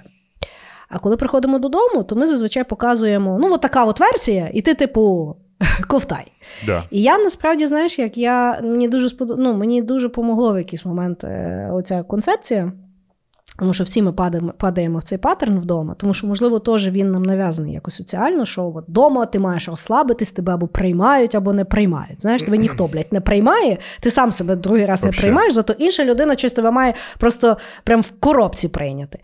І я просто пам'ятаю, що, ну, я от люблю говорити, що в нас з Сашою дружба, знаєш. І я от неодноразово так задумувалася, я думаю, а от якщо б ми дійсно дружили, я би йому так навалювала, от я би так в такій неприємній формі би говорила йому то, що я там собі думаю. Тому що, бо якщо би дружба, ти навіть коли з друзями вияснюєш стосунки, ти ж не валиш там все, да, як в тебе там несеться. Да? Ти ж все-таки це формулюєш, фільтруєш, ти стараєшся донести, ти стараєшся все-таки не образити, або якщо його образити, то якось це, ну, якби сформулювати чим. Знаєш? І я, власне, думаю, що дружба в романтичних стосунках, вона важлива, але, власне, важливо ту дружбу культивувати. Тому що в романтичних стосунках дійсно секс в якийсь момент вже стирається, знаєш? Або він трансформується, або там ще щось, знаєш? А особливо, от я зараз розумію, у нас появилася дитина, ну, дружба взагалі відступає, тому що в тебе є купа спільних інтересів, знаєш? Тобто от тільки батьки можуть з таким ентузіазмом дивитися кожне відео своєї дитини. Кожне відео, скільки би воно не тривало. От щиро цікаво. Тобто в нас зараз є дуже величезний спільний інтерес. І я от теж зрозуміла, що якщо ми не будемо культивувати свою дружбу поза дитиною, дитина піде, і про що ми будемо з ним говорити? І тому я думаю, що, ну, справжні стосунки... Я, може, не права, але я так думаю. Що справжні стосунки, да, вони можуть проіснувати довго, тільки якщо це дружба, але ви ту дружбу ставтеся як до дружби, а не до того, що людина вам щось винна. Ну, не знаю. Я би просто, напевно, не називав це дружбою, чесно. Бо ні, ну тут є дружба, ну дивися. От дружба для мене – це коли ми ввечері, я прийшла, і мене щось там переймає або ще щось, і ми дійсно там, я не знаю, купили там вина, і ми до 3:00 ночі обговорюємо. От щиро я говорю, ми якось обговорюємо, і після того ми не займаємося сексом, ми просто лягаємо спати. Це ж дружба. Дивись. Уяви собі, що в тебе є друг. Так. Який приходить до тебе кожен день і розказує, як його заїбав там начальник, або як на роботі щось неправильно, або ще якось. Це хуйовий друг. Я вважаю, що і вдома такого не треба робити. Ні, ну дивись, ну вдома ти можеш прийти і людина, в принципі, я от просто там думаю, вона щиро переживає про те, що відбувається. Друг дуже часто щиро переживає за тебе 2-3 дня підряд, а потім ти його заїбав. Хорошо, може в мене просто стосунки інші, але якщо б я 5 днів, наприклад, говорила, що мене щось заїбало, мені би Саня сказав, піди і вже то пофіксай, тебе не замахало страдати через то. Я це ціную. Почекай, я не кажу, що це одна і та ж проблема. Я кажу, що в тебе може бути, от, що в тебе сталося на роботі. От я, коли зустрічаюся зі своїм другом, я можу з ним зустрічатися раз в тиждень і поговорити про проблеми на роботі. До прикладу. Ти маєш на увазі, ти так не будеш імерсивно в то вникати. Так, да, це моя робота. А коли я там в стосунках приходжу і говорю про роботу, це обсуждається трошечки по-іншому, тому що ну, там, дуже часто робота – це общее благополуччя. Да? Це те, що буде саме в стосунках. Ну, інтерес інакший. Да. І тому мені здається, що в дружбі дуже рідко буває така штука, як битовуха, і битовуха як спільне проживання. Тому дуже часто ти можеш поїхати з друзями, але, блядь, жити в різних кімнатах, тому що... бо ну нахер. Тому що бо ну нахер. І от мені здається, що традиційна дружба стосунків не переживе.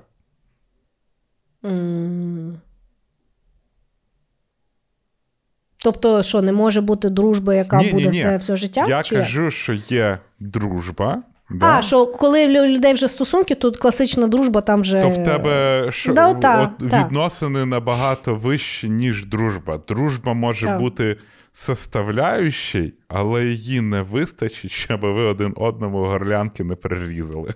Так, згідно. Добре, а в тебе є от знайомі, які розійшлись і дружать? Є. Добре, в мене таке питання. Вони говорять, що вони дружать? Тому що зазвичай в мене теж є такі якби знайомі, які вроді як дружать, але це просто у них концепт дружби, що вони можуть спілкуватися без того, щоб хотіти вбити один одного. Ну, мені взагалі здається, що кожна дружба, вона йде по-своєму, да? Я думаю, що якщо посадити там компанію, яка найбільше один з одним спілкується, і кожному запитати, чи дружиш ти з тою людиною, чи з тою, вони, скоріш за все, скажуть «да», щоб ти від'їбався, щоб не лізти в деталі. Бо тому що, якщо кожну дружбу починати, анатомічно розкладувати, то можуть бути величезні проблеми. Тому я думаю, що часто слово «дружба», особливо між двома людьми, можуть пояснити тільки ті люди один одному. Якщо третя людина запитає про їх дружбу, дружба – це, скоріш за все, публічний інтерфейс, щоб ти не ліз в деталі. Окей. Ну да, валідно. Я би не змогла після стосунків дружити. Я буду відверта. В мене є моя колишня, з якою ми плюс-мінус дружимо. Ми навіть іноді сваримо, що в якихось наших спілкуваннях. Але в цілому ми можемо там раз в рік побачитись, поїсти, поспілкуватися і на прощання обнятися, знаєш. І це не визиває в мене якогось негативу, хоча потім можемо в Інстаграмі через одне слово посваритися і не спілкуватися півроку. І це окей. Я поняла. Ні, для мене якби я якось... Воно вже як відмерло, то хай відімре. Тобто, якщо в нас немає спільних дітей, сенс підтримувати спілкування. Ми, після того, як розійшлися, багато років не спілкувались, а потім поспілкувались, потім не спілкувались, але, я не можу сказати, що ми там закадичні друзі, але, якесь там сприйняття, толерантність і, в принципі, радість від зустрічі один з одним, вона залишилась. Бо, от якщо чесно, тобто, в мене просто був один раз хлопець, який дружив зі своєю бувшою. І я, мене це напрягало. Я не скажу, що ми через це розійшлися, Але, ну, тобто, він коли там, ну, знаєш, як я, в принципі, не ревнива по своїй суті, в мене немає там бажання володіти іншою людиною, я якось дуже спокійно до того всього ставлюся, знаєш, але коли, наприклад, я дзвонила, я кажу, ти де, і він в неї вдома, вони п'ють чай. Окей, ну це мене теж дуже напрягло. Бо вони друзі. Та ви їбануті. Ну. Ні, ну такої дружби, напевно, ні. Таких присудів в мене немає. Кожен раз, тобто, коли я бачусь... так само, знаєш, інший спектр, коли ти, наприклад, зустрічаєшся з тіпом, і він бачить свою бувшу, і він починає казати, яка вона кончена, і її обматюковує, це теж, якби для мене, тому, червоний флажок. Це буду я, да, це я теж все розумію. Тобто, в принципі, спокійне ігнорування або, ну, типу, привітатися і все, от, це для мене є окей.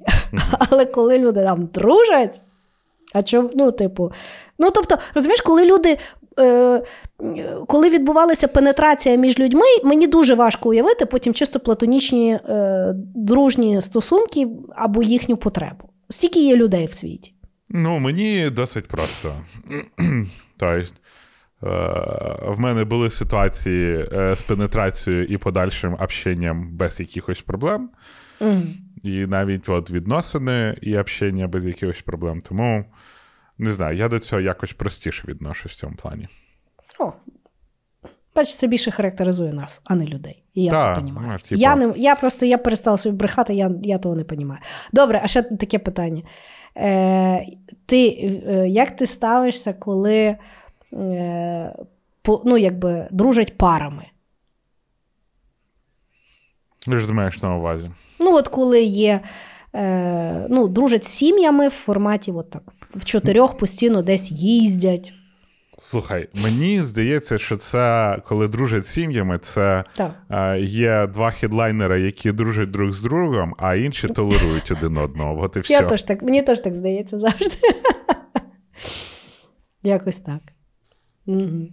Ну, в мене просто у нас на роботі була... Ну так, дружили сім'ями, і потім виявилося, що 2 дружили дуже тісно, і утворилась нова сім'я. Ну, в мене такі теж приклади є. Ну, і ти дружив колись з сім'ями? Ну, або там парами? Ну, в нас в цілому, знаєш, якийсь момент... От компанія, да, а потім ця компанія стала сімейними компаніями. Ну, тобто це... Там зустрічаються просто декілька сімей, які дружать, по суті. Перекресного огня, наскільки я знаю, немає.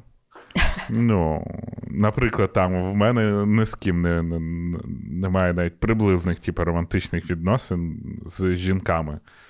Але, ну, в цілому це декілька пар, які дружать, які зустрічаються, там святкують. Тут же в деяких пар там діти образовуються, тож там же і дитячий садик окремий. Хтось там з кимось більше дружить, хтось там з кимось менше дружить. Тому, ну, напевно, да, виходить. Ну, я якби, ну, в принципі, мені окей, я просто, в мене в житті була ситуація, що в мене, я зустрічалася, і я думала, що це дуже серйозні там стосунки, що все якби окей. І в мене була, ну, просто моя там коліжанка. І, ну, тобто, ми там їздили на лижі там пару разів, ну, тобто, була більша якась там компанія, ну, слушай, ми там 3 їздили, знаєш. Але потім через якийсь період часу, я вже коли розійшлася, я дізнаюся, що вони, виявляється, мутилися, і це, я тобі скажу, це от психологічно, напевно, це одне з найважчих от ковтнути, тому що ти починаєш як сумасшедша прокручувати всі ситуації і постійно задавати свої питання, знаєш. А тоді було теж, а тоді, і що і тоді, і це настільки кончено, знаєш. І тому от люди, які таке промучують, це от для мене це самі кончені люди, і я не можу виправдати. В тебе була коліжанка, яка мутила з твоїм хлопцем? Так. Да. Ага. Хоча, ну, типу, виглядало, що ми всі просто мило дружимо. Розумієш? І я просто, знаєш, ну, є багато ситуацій, коли от дружать парами, а потім там виявляється, що не тільки хтось там дружився, знаєш. І я вважаю, що це от самі кончені люди, які такі мутять. Ну, якось от так.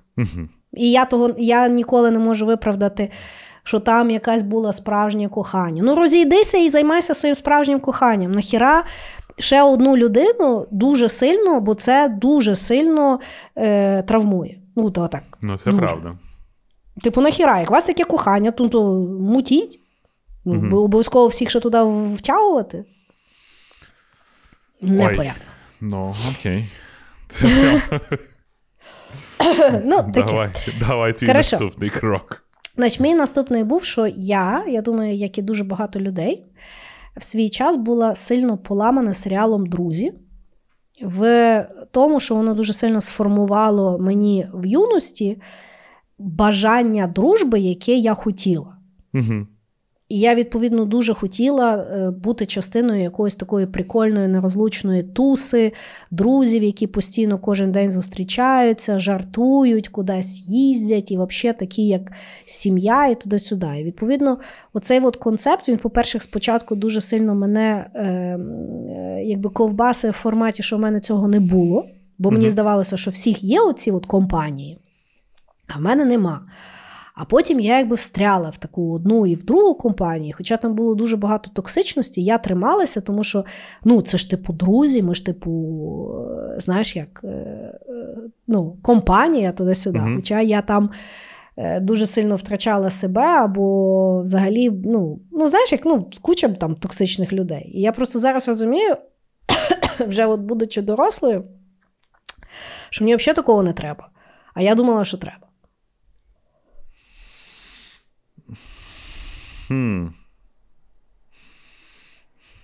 Що я можу сказати от тут? От? Ой. А поки ми чекаємо, як Кріс вмирає. Бляха, звісно, дуже складний мені цей епізод пише. От. Що я хочу сказати? Людство буде завжди незадоволено тим, що є. Якщо ми раніше говорили, що «Вот, Інстаграм показує мені життя, якого в мене не буде». От, Кріс, до прикладу, травмована фільмом, серіалом «Друзі», який навіть показав друзів, яких не будуть. Да. Але да, я погоджуюсь. В них ще так, якось так було цікаво, прикольно і весело. І я думаю, дуже багато сіткомів якось старались задавати цей попкультурний образ дружби. Угу. І ну, в мене також такої туси не було, і я не думаю, що люди могли би в постійних таких тусах, знаєш, якось це все пережити, тому що то важко кожен день бачити тих самих людей.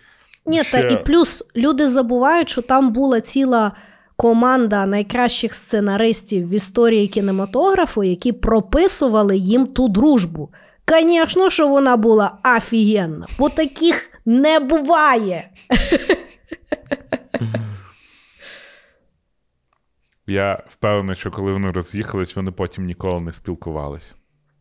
То там от їм ще реюніон недавно зробили. Да.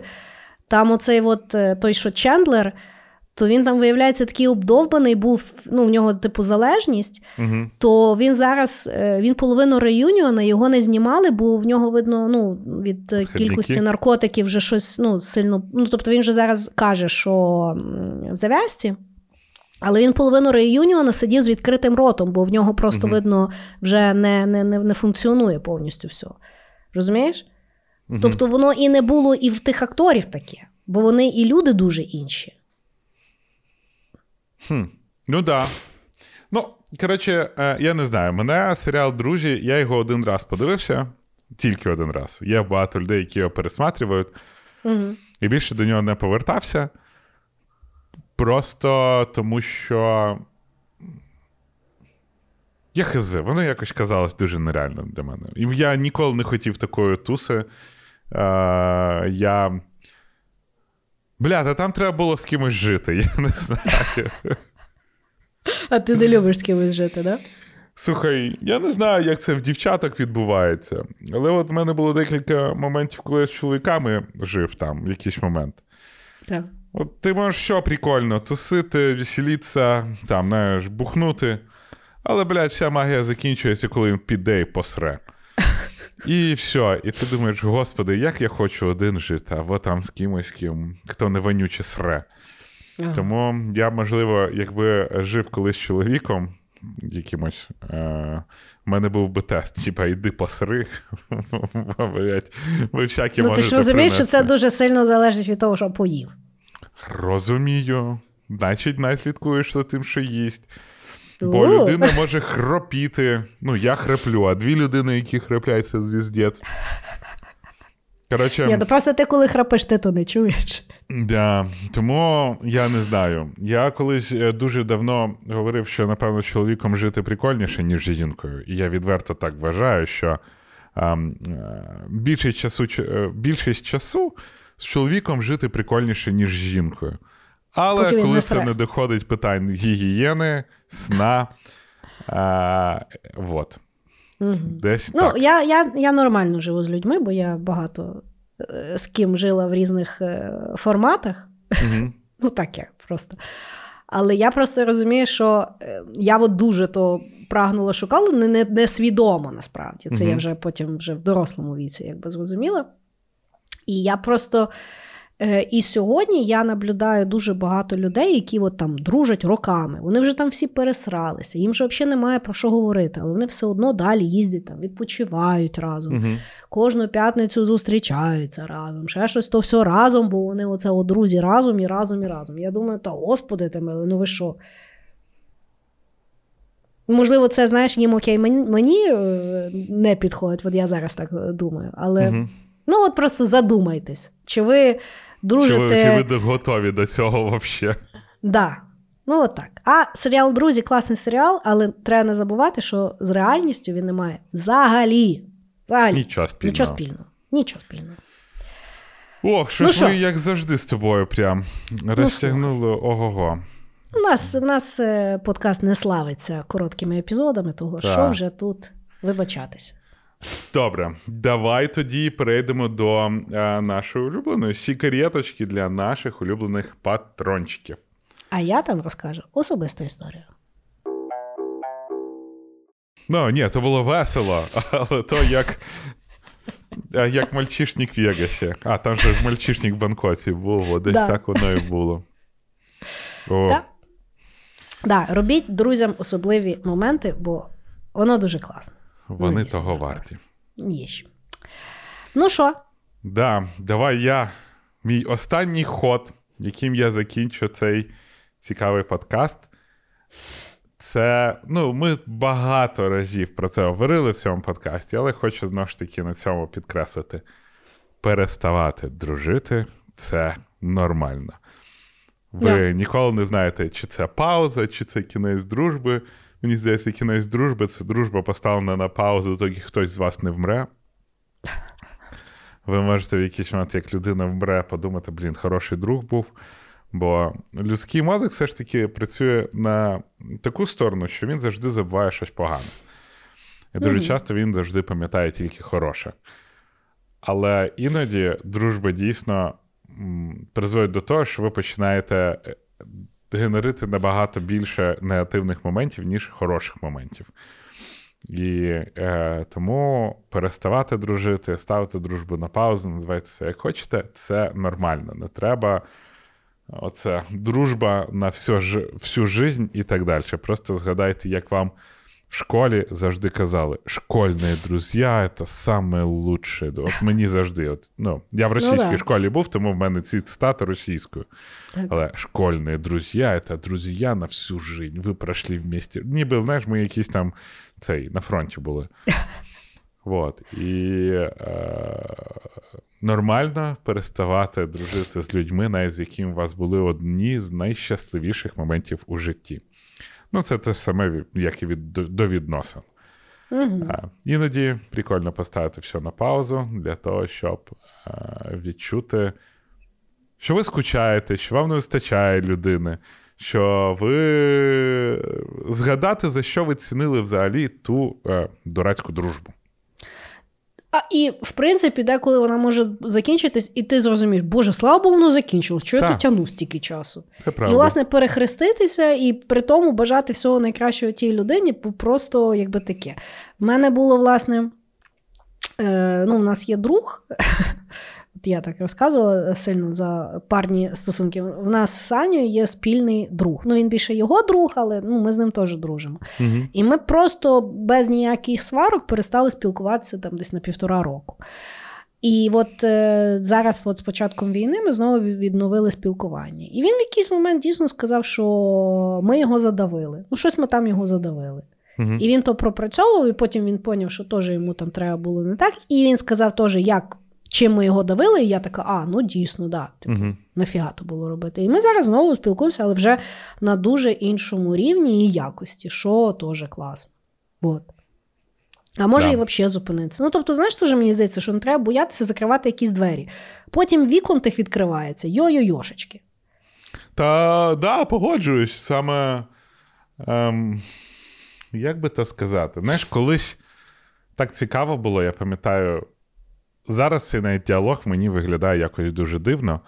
Це коли ти не спілкувався з людиною, дружив, потім перестав спілкуватися з людиною, потім ви знов спілкуєтесь.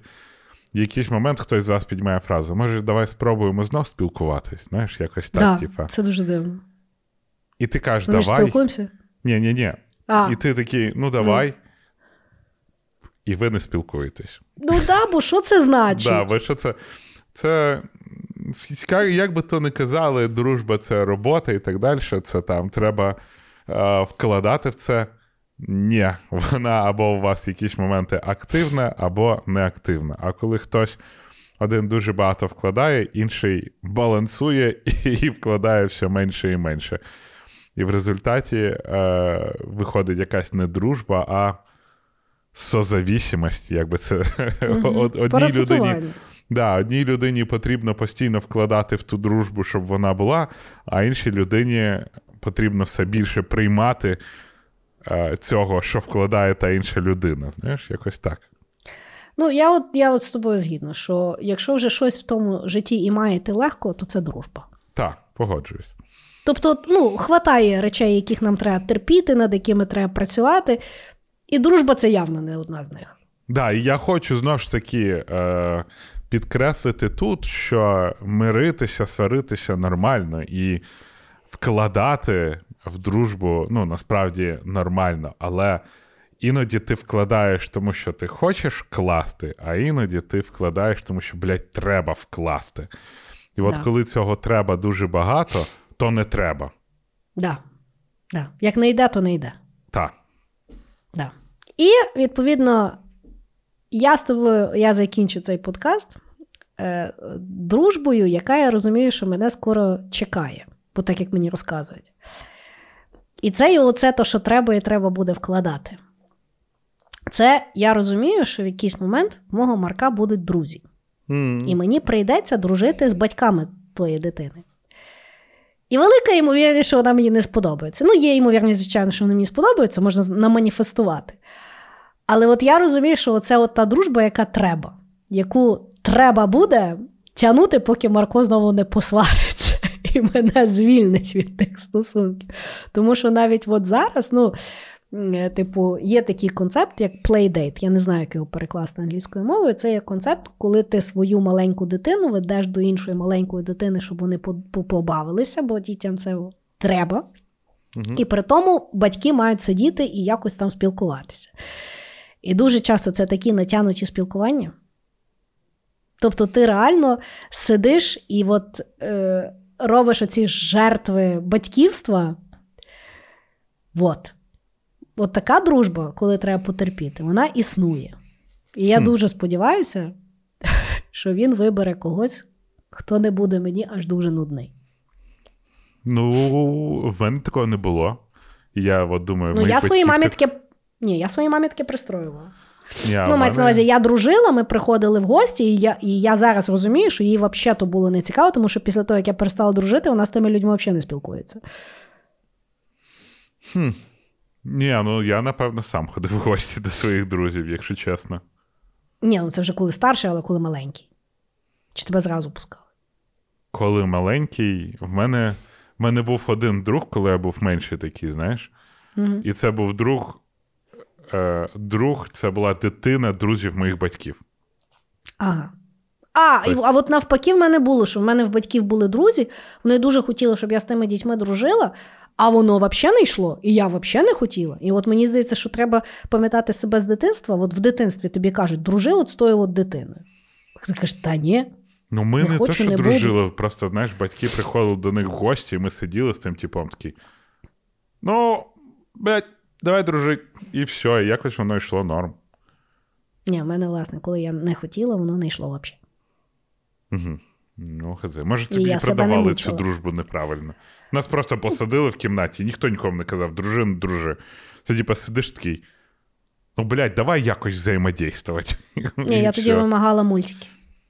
Ну, сиди, мультики дивись. Ні, це тоді не дружити, ти просто дивишся мультики. От. Ой, ну от знов ти якісь, знаєш, це діти зараз більше будуть дружитись в інтернеті, ніж в реальному світі. Знаєш, от як я іноді дивлюсь, там приходять діти, ну там друзів, вони всі таки в кучу зібралися, запустили якийсь там YouTube і сидять, дивляться. Або там по онлайну щось грають один з одним. Ти такий, ну, от так вони дружать. Ми раніше там солдатиками якимось гралися, але якби був Counter-Strike, ми б точно в Counter-Strike грались, тому... Я теж не вважаю, що це погано. Ну от, я тобі кажу, що дивитися мультики – це теж дружити. Я зараз поняла. Якщо в мене дитина буде дружити з якоюсь дитиною, батьки яких мені не будуть подобатись, я просто буду в телефоні сидіти. Просто дивись мультики. Просто буду дивитися мультики. Прекрасно. Мені стало легше. Ну що, будемо прощатися? Да, наші любимі слухачі. От в нас таке, як бачите, хотіли розібрати, що таке дружба, і ще більше заплуталися в концепті дружби, бо для кожного вона своя. А ви бережіть своїх друзів, головне, насолоджуйтесь своїми друзями. І до нових зустрічей. Пока-пока. Всім пока.